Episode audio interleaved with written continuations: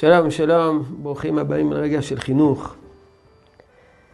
אז החופש נועד לעמל. לפתח כל מיני כישורים וכישרונות ויכולות. וזו תפקידה של תרבות הפנאי. לא לבלות את הזמן, לכלות את הזמן בצורה מבלי להרגיש, אלא לנצל את הזמן לפתח כישורים חדשים, נוספים. ולכן תרבות הפנאי צריכה להיות תרבות פנאי אקטיבית ולא פסיבית.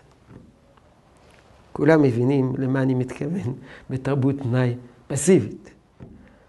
לשבת מול הטלוויזיה, לשבת מול האינטרנט, קוראים לזה תרבות פנאי פסיבית. זה לא מפתח כלום, זה רק מרדים, ממוסס את היכולות של האדם. תרבות פנאי אקטיבית, זה יכול להיות פיזית ויכול להיות אינטלקטואלית. קריאת ספרים זו תרבות פנאי אקטיבית. אתה מפעיל את האינטלקט שלך, את החשיבה שלך, את הדמיון שלך.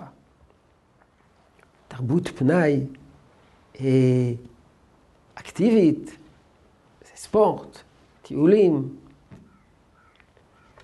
התנדבות בחקלאות, חסד, התנדבות. למה לא להתנדב כמה ימים בחופש? יכול להתנדב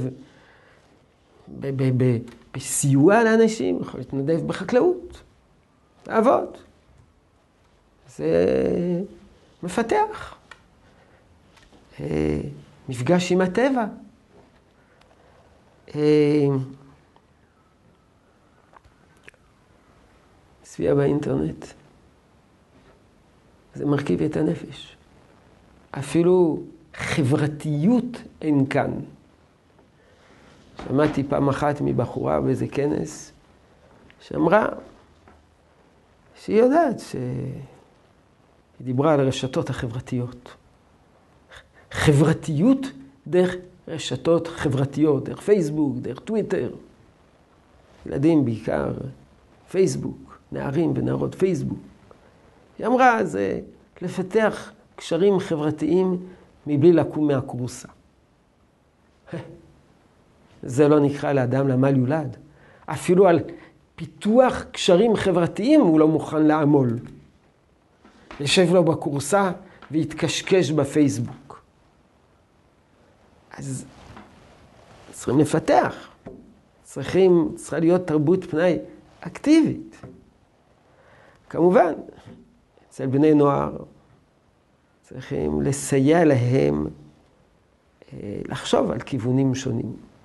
בדרך כלל ילדים קטנים, אנחנו צריכים אה, לבנות להם את התוכנית. אבל לכך נדבר בעזרת השם בהמשך הסדרה לחופש הגדול. רצון שתשרה ברכה בעבודתנו החינוכית. שלום שלום.